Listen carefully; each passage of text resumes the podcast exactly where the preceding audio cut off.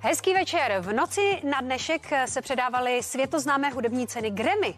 Budovali třeba Beyoncé, Swift Taylor anebo Billie Eilish. Ano, prostě všechny hlavní kategorie ovládly ženy. Yes. Večer odstartoval Harry Styles, který s písní Watermelon Sugar získal Grammy za nejlepší solový popový výkon a těžko hledal slova. Všem, kteří se mnou točili desku, moc děkuju. A od té doby si pro zlatý gramofon chodili převážně ženy. Objevem roku byla vyhlášena Megan Thee Stallion. Chci poděkovat Bohu za to, že dal tomuhle tělu život a že teď tady můžu stát. I can't breathe. Písní roku je I Can Breathe od zpěvačky Her. Ze čtyř nominací proměnila jednu Billie Eilish a to za nejlepší nahrávku. Cítím se tak trapně.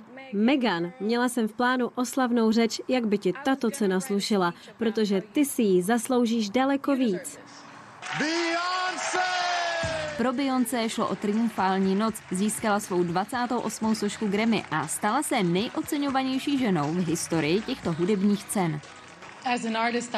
Jako umělkyně věřím, že moje práce je zrcadlit dobu, která je velmi složitá. Chci inspirovat všechny černošské umělce, dodat jim sílu, aby i oni mohli inspirovat celý svět. Rekordy lámala i zpěvačka Taylor Swift. Stala se první ženou, které se podařilo získat ocenění pro nejlepší album roku už po třetí. V děkovné řeči nezapomněla na svého partnera. Joe. Joe je vždy mým prvním posluchačem a vážně jsem se s tebou skládání v době karantény užila. Největší hudební událost letošního roku byla poznamenaná pandemí koronaviru. Večer se konal za přísných bezpečnostních opatření, bez publika a s rouškami.